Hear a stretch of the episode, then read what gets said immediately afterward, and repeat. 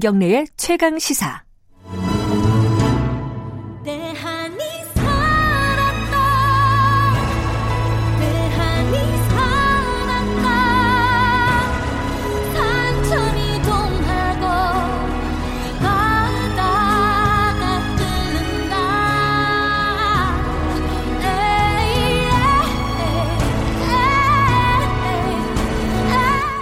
3.1운동 100주년 기획 인터뷰 다시 맞는 100번째 봄 도울 김용욱 선생님과 함께하고 계십니다. 지금 들리는 노래는요. 다시 부르는 여옥사 8호실의 노래 대안이 살았다라는 노래입니다. 3.1운동에 참여했다는 이유로 서대문 형무소에 갇힌 7명의 여성, 여성 독립운동가 있지 않습니까? 유관순 열사를 비롯한 이분들이 어, 옥사 안에서 서로를 위로하고 독립 열망을 놓지 않겠다 이런 의지를 표현한 표현하기 위해서 지어서 만든 노래라고 합니다. 이거를 다시 녹음을 한 건데요. 노래가 굉장히 좋네요. 오늘 음. 방송 끝나고 다시 한번 좀 들어봐야 될 것 같아요. 처음부터. 자, 김영욱 선생님하고 계속 얘기 나눠보겠습니다. 선생님. 음. 방금 이제 3.1 운동의 어떤 역사적인 의의라든가 이런 부분을 좀 말씀하셨는데, 음. 그 왕정에서 공화정으로 넘어가는 결정적인 음. 계기였다. 네네. 그렇다면요. 음. 그뭐 3일 혁명이라고 부르는 것은 넉넉하게 인정이 된다라고 말씀하시겠네요. 그죠? 그럼요. 예. 네. 이거는 3일 운동이라는 것은 우리 민족사에서 정말 자랑스러운 네. 에, 역사의 계기였고 이것으로 인해서 결국 우리가 해방 이후에 아니 그러니까 해방 이후에도 그 뭐 얄타 회담이라든가 그저 카이로 회담이라든가 모든 데서 한국을 독립시켜 주어야만 한다고 하는 예. 당위성의 근거가 되었을 뿐만 아니라 네. 그 이후로 우리 역사에서도 어 촛불 혁명에 이르기까지 네. 지속된 민족의 하나의 그 에너지고 네. 끊임없이 분출하는 정의의 샘물이죠. 예. 네. 그러면요. 지금 임시정부가 어, 3.1운동 이후에 수립이 음. 됐는데 거기서 이제 대한민국이 시작됐다고 보는 쪽이 있고요. 역사학계나 네. 아니면 뭐 네. 정치권이나 이런 쪽에서 보면요. 아니면 또 8.15 이후에 이제 대한민국 정부가 수립된 1948년 음. 그때를 이제 어, 건국절로 보는 세력들이 있습니다. 선생님은 요 부분 논란에 대해서는 어떻게 생각하십니까? 그 건국절 운운하는 사람의 그 역사 어, 개념, 아, 네. 역사를 바라보는 그 시각에 그 유치성에 관하여 저는 좀 놀람을 금치 못하는데 예를 들면 지금 조선 왕조라고 그래서 그게 네. 우리나라가 아닙니까? 아하. 우리나라잖아요. 그러니까 예. 무슨 얘기냐면은 지금 건국절 논란이라는 건 있을 수가 없어요. 왜냐하면 건국이라는 건 우리가 단군 조선 때 한 거예요. 음. 그 뒤로부터 정부 정권의 형태가 바뀌고 있는 거죠. 네. 그러면은 사실은 지금 건국절이라고 하는 것은 어 개천절에서 이미 끝난 거예요. 네. 개천절에서 끝난 왜 그런 말씀을 드리냐면은 우리가 알고 있는 3일 기미 독립 선언문에 그 선, 사인한 주체 세력들이 여기 제일 마지막에 뭐라고 그랬냐면 조선 건국 4252년 3월 조선민족 대표 33인. 아하, 거기에 건국이라고 이미 저 조선 건국이 예. 4252년으로 예. 돼 있는 거예요. 그러니까 여기에 그 생각을 하면은 지금 건국절 논란이라는 건 있을 수가 없어요. 음. 그러니까 이승만 정부가 언제 세워졌냐? 그건 48년에 세워졌다 그렇게 말합니다. 네. 그러니까 뭐 건국절이라고 논란을 벌이는 것 자체가 그건 이건 말이 안 되는. 알겠습니다. 지금 방금 뭐 말씀 나온 김에 하나 네. 더 여쭤보면요. 이승만 전 대통령에 대해서 간단하게 평가를 하셨잖아요. 네. 뭐 관련된 이제 한국 현대사를 쭉 어떤 새로운 시각으로 정립을 네. 하신 책을 하나 쓰셨어요. 어, 어, 어, 네. 제가 어, 라디오 시작하기 전에 선생님한테 선물을 하나 받았습니다. 우린 너무 몰랐다. 네. 이게 제목이 전 좀 궁금해서 여쭤보는 거예요. 우리가 뭐 역사를 너무 몰랐다는 뜻입니까? 뭘 우리가 그렇게 몰랐다는 거예요, 이게? 그러니까 이런 제목을 붙일 수 있다는 것 자체가 예. 사실은 저만이 에, 붙일 수 있는 건데 예. 왜 그러냐면 실제로 내가 몰랐기 때문에 아니 뭘 모르셨길래? 그럼 나는 몰랐다고 해야 되는 거 아니에요?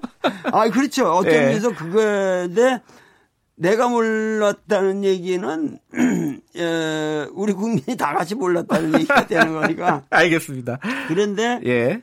뭘 몰렸냐 여기 이제 소제목이 해방 제주 4.3과 여순 민중항쟁이라는 말이 네. 붙었는데 사실은 여순 민중 항쟁이라고 하는 것은 우리 어렸을 때부터 여순 반란으로 반란이라고 했죠. 예, 예. 그 해왔고 뭐 여수에 있었던 주둔하고 있었던 14연대가 뭐 이렇게 반란을 일으켰다. 예. 근데 사실은 이게 여기 제목대로 뭐냐면 여순 반란이라고 하는 그 사태는 제주 4.3 때문에 일어난 것이고 네. 제주 4.3은 사실 해방 때문에 일어난 거거든요. 네. 그래서 이 전국이 하나의 연속된 음. 그 흐름인데 중요한 우리 역사의 흐름인데 이 여기서 이루어지 이- 일어난 모든 것들이 오늘 우리가 가지고 있는 모든 언어 언어 자체를 형성시켰다는 거예요. 언어요? 예, 그러니까 음. 빨갱이란 말도 아. 그 전에는 없었던 말입니다. 예. 근데 그때 생겨난 거고 좌익 우익 좌파 우파 이런 말도 이때다 생겨난 말이고 네. 그러기 때문에 이러한 언어를 그 규정한 그 시대에 그 어떠한 무슨 일이 일어났는지 네. 왜 그렇게 언어가 공포스러운 에, 그 어떤 힘을 가지고 우리를 짓눌러 왔는지에 대한 예. 그 원점을 밝히는 거예요. 어, 그 역사의 그 원점. 그 원점은 무슨 원점이냐면은 그것이 우리 국내 문제가 아니라 전 세계의 냉전 질서의 원점이라는 거예요. 음. 어. 그 지금하고 다를 바가 없네요. 그렇죠. 이건 예. 그 냉전 질서의 원점을 이해해야 예. 왜 오늘 우리가 트럼프 김정은이와 만나서 이 냉전을 최후적으로 종료시키려고 하고 있는가. 네. 그러니까 제 책에 다른 우리 너무 몰랐다는 이 책은 세계 역사의 20세기 그러니까 이 해방 전국 이전에는 그때는 제국주의 역사예요. 네. 예, 냉전 질서가 아니고 그러니까 이 콜드워라고 하는 냉전 질서가 새롭게 안착되는 원점이 우리 민족사에 있었던 거예요. 음. 이걸 통해서 미소 진영의 논리가 확고해지고 네. 그러면서 따라서 그 6.25 전쟁이라는 아주 비극적인 사건이 발생하고 네. 그러면서 모든 지금 반공인이 뭐 이런 논리가 오늘 우리 사회에 여태까지 쭉 깔려온 거죠. 네. 그래서 이것을 지금 끝내자는 거예요. 이 잘못된 역사를. 그러니까 이게 자그만치 제 나이하고 똑같기 때문에 70년의 역사이기 음, 예. 때문에 이 역사를 내 자신이 그 해에 태어난 사람으로서 이 역사는 한번 바르게 잡아야겠다 해서 이 책을 쓴 겁니다. 그러니까 원점이라고 아까 말씀하신 게 이제 사삼 항쟁이라든가 여, 여수 네. 여순 민중 항쟁이라든가 이 원점을 제대로 알아야지 네. 좌표를 설정할 수 있다. 그렇죠, 그렇죠. 이런 말씀이시네요. 예. 뭐, 이, 저희, 운동 경기에서도 스타트를 모르면은 거기서 잘못되면 음. 안 되잖아요. 지금의 그러니까 아까 처음에 선생님하고 얘기를 시작한 음. 북미 회담 결렬과도 사실은 맥이 다 있는 맥이 얘기. 다 있는 예. 이 책에 보면은요, 음. 어, 지금 분단 상황과 좀 연결되는 얘기인데, 네. 각 어떤 중요한 역사적 인물에 대한 평가들이 좀 들어가 있는 것 같습니다. 네, 제가 아직 많죠. 못 예. 읽어가지고, 예. 여기 보니까 이제 목차를 보니까 여운영 선생, 음. 그 이승만 전 대통령, 음. 뭐 김일성 주- 전 주석, 아, 주석에 대한 얘기도 있고요. 음. 이런 분들의 뭐 길게 얘기할 수는 없을 것 같은데 어떤 관점에서 평가를 내리시고 계신 건지 좀 말씀을 좀 듣고 싶네요. 그러니까는 뭐, 이승만이나 이런 사람들에 대해서는 네. 뭐 충분히 그 일반인들이 찾아볼 수 있는 지금 정보가 많기 때문에 예. 제가 새삼 말씀드릴 건 없고 예, 그 이승만이라는 분은 상당히 그 학식도 있고 국제적 감각도 있었던 분인데 네, 너무 어, 자신의 권력욕을 위해서 아주 구체적으로 얘기하면 사람을 너무 많이 죽였다. 아, 그게 정정뿐만 아니라 에, 일반 국민도 너무 예, 남녀 아동 구별하지 말고 끝까지 에, 색출하여 잡아 죽여라. 어, 음. 이런 걸 국무회의에서 얘기를 하고 그렇게 함으로써 이 통치 질서의 권위가 어떠한 법령이라도 국민들이 전 국민이 복종하게끔 권위를 세울 것. 예. 그러니까 이런 앞, 아, 폭압적인 대통령이라고 하는 것은 참 에, 인류사에서 그 생각하기 어려운 거거든요. 근데 네. 그런데 반해서 사실은 그 해방 정국에서 1945년에 일찍 제일 먼저 에, 이승만보다도 이 김일성은 일찍 들어왔죠. 원산항을 통해서 네. 저 하바롭스크에서부터 이렇게 내려와서 들어오는데 그 하여튼 그 예, 50년 6.25 전쟁 이전까지 그 49년까지 김일성이가 그 북한에서 수행한 사회적 변화라고 하는 것은 예. 굉장히 훌륭했어요. 어떤 의미로. 음. 그런데 그 성과를 가지고 그러니까 남쪽은 미군 정화에서 우리가 너무도 많은 문제를 그 이렇게 야기하고 있을 때 일사불란하게 나갔단 말이죠. 그러니까 지금 내가 생각해도 항상 문제가 뭐냐면 일사불란하게 깨끗하게 처리되는 역사가 항상 문제가 있다는 생각이 들어요. 왜냐하면 아. 그때 너무 깔끔하게 걔들은 친일파도 청산하고 뭐도 다 하고 하여튼 농지개혁도 참 바람직하게 하고 다 잘했어요. 예. 그런데 그 역사가 있기 때문에 오히려 그 김일성이 유일사상으로 나, 나, 가게 되고 아. 그렇고 이 오판을 해가지고 결국은 6.25라고 하는 비참한 처참한 민족 상쟁의 상, 상잔의 전쟁을 일으켰단 말이죠. 그래서 그 모든 성과를 까먹고 그 이후의 역사에 있어서는 상당히 비참한 행보를 계속 국민들이 걸어갈 수밖에 없었기 때문에 거기에 대해서 앞으로 사실은 철저한 반성이 필요하다. 이건 우쪽만 우쪽이 됐든 저는 좌쪽이 됐든 철저한 반성이 있어야 되고 예. 그 중도파라 할지라도 적당한 타협이 아닌 깊은 역사에 대한 이해가 있어야 된다. 예. 이게 좀 아이러니하네요. 김일성 얘기를 들어보니까. 네, 아이러니하죠. 예. 예. 근데 이 이런 김일성에 대한 평가 이런 것들은 네. 과거 같으면 굉장히 위험한 수준 아닙니까? 그죠? 네, 네. 그, 그 과거에 제가 이제 사실은 이 독립운동사 10부작이라고 하는 그 예. 이걸 했거든요. 네. 그래서 그 다큐를 만들면서 한 편을 전부가 김일성의 인생을 다루는 다큐를 만들었거든요. 어. 아, 그러니까 그 그걸 그 김정일이라는 분이 보고 그 김 위원장이 보고 야 도울이라는 사람은 참 별나다 그, 그랬다고 그러는데 그래요. 하여튼 자기 아버지에 대해서 네. 상당히 객관적인 평가다 이런 표현을 했다고 그래요. 그 당시에 그 굉장히 좀 뭐랄까요? 그 선생님 입장에서도 네. 어 뭐랄까 위험한 일 아니었습니까? 그런 거. 저는 뭐 어, 안다고 새로운 것을 아는 재미에 네. 에, 그리고 어디까지나 객관적으로 밝힐 걸 밝힌다. 그러나 음. 저는 가치 판단에 있어서는 공평하게 예. 어떠한 인물이라도 우상화할 수는 없다. 음. 그런 어떤 공평한 시각에서 네. 선생님한테 이걸 여쭤보면은 좀 신뢰가 아닐지 모르겠네요. 이현 현재 정치에 대해서 좀 여쭤볼 수 네네네. 있, 예.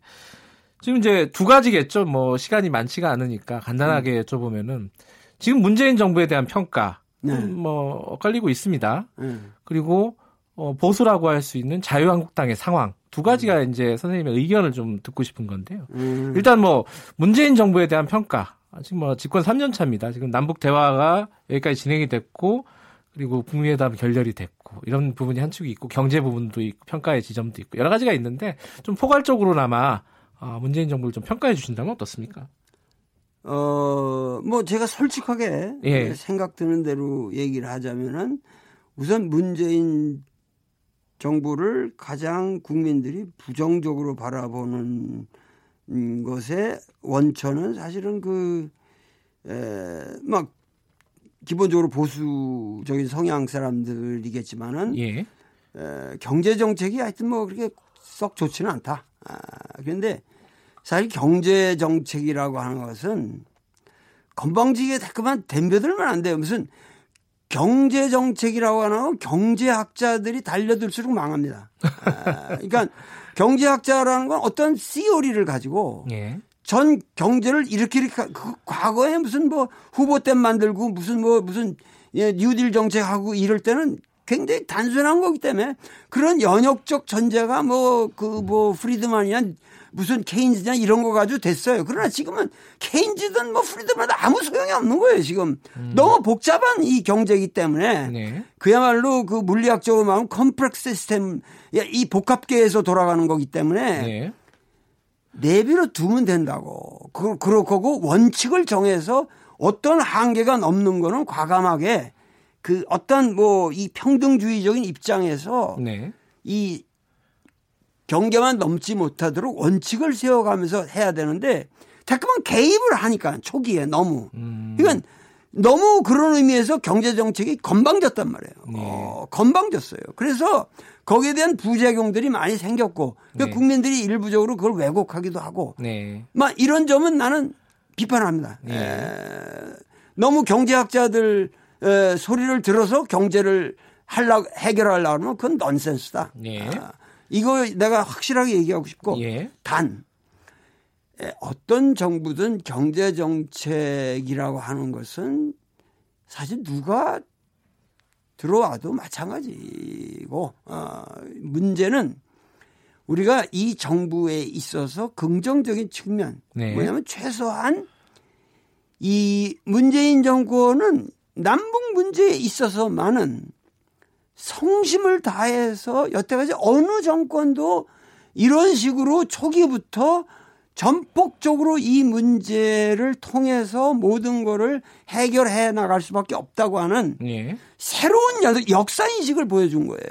음. 이, 이, 문재인 정권은 네. 그러니까 그것은 우리 민족사의 20세기, 21세기를 통해서 가장 빛나는 업적이라고 저는 생각합니다. 네. 아, 그래서 국민들이 이러한 그 역사적 의의를 조금 깊게 이해를 하셔야 됩니다. 아, 그 문 대통령 개인으로서 바라보지 마시고 우리 역사가 문 대통령이 그렇게 남북 문제에 전념할 수밖에 없는 예. 모든 상황에 와 있고 어떤 경제 정책도 지금 남북 문제를 해결하지 않고서는 해결할 수가 없어요. 음. 어. 그러니까 대기업들의 미래가 있으려면 북한이 우선 터지고 시베리아가 터지고 중국 대륙이 터져야 우리 지금 대기업들이 먹고 살 수 있고 우리 중소기업도 먹고 살 수가 있지. 예. 지금 이 상태로는 안 됩니다. 음.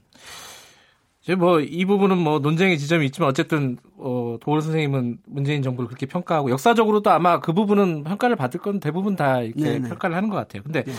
보수 쪽 그 자유한국당 얘기를 좀 여쭤보면요. 이제 네. 황교안 전 총리가 당 대표로 선출이 됐습니다. 음. 그리고 뭐 자유한국당에서는 여러 가지 논란들이 있어요. 좀5.18 망언들도 좀 있었고 최근에 이런 그 자유한국당이나 보수 쪽에서 돌아가는 어떤 상황들 보시면은 어떻게 뭐 평가를 한다거나 어, 하실 수 있겠습니까? 어, 저는 5.18 망언을 좀 계속 해줬으면 좋겠어요. 어, 그건 또 무슨 말씀이세요?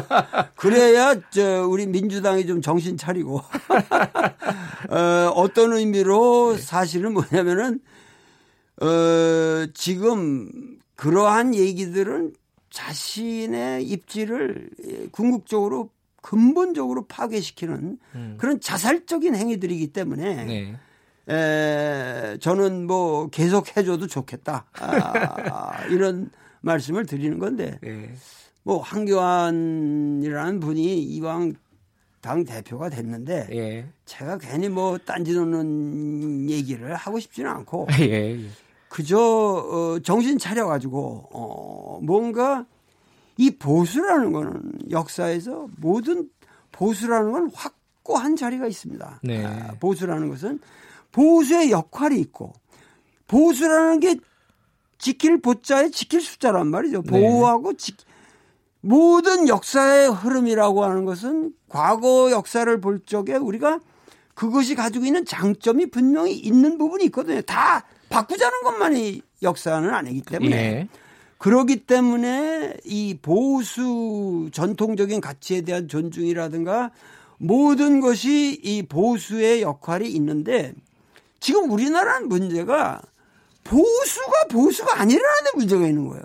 음. 보수가 전부 우익 꼴통이고 반공주의자들이고 그저 민족을 팔아먹는 그 외세의 그 뒷공문이나 그냥 빨아먹으려고 그러고 이러니까 여기서 어이 국민들의 혐오감이 생기는 거지.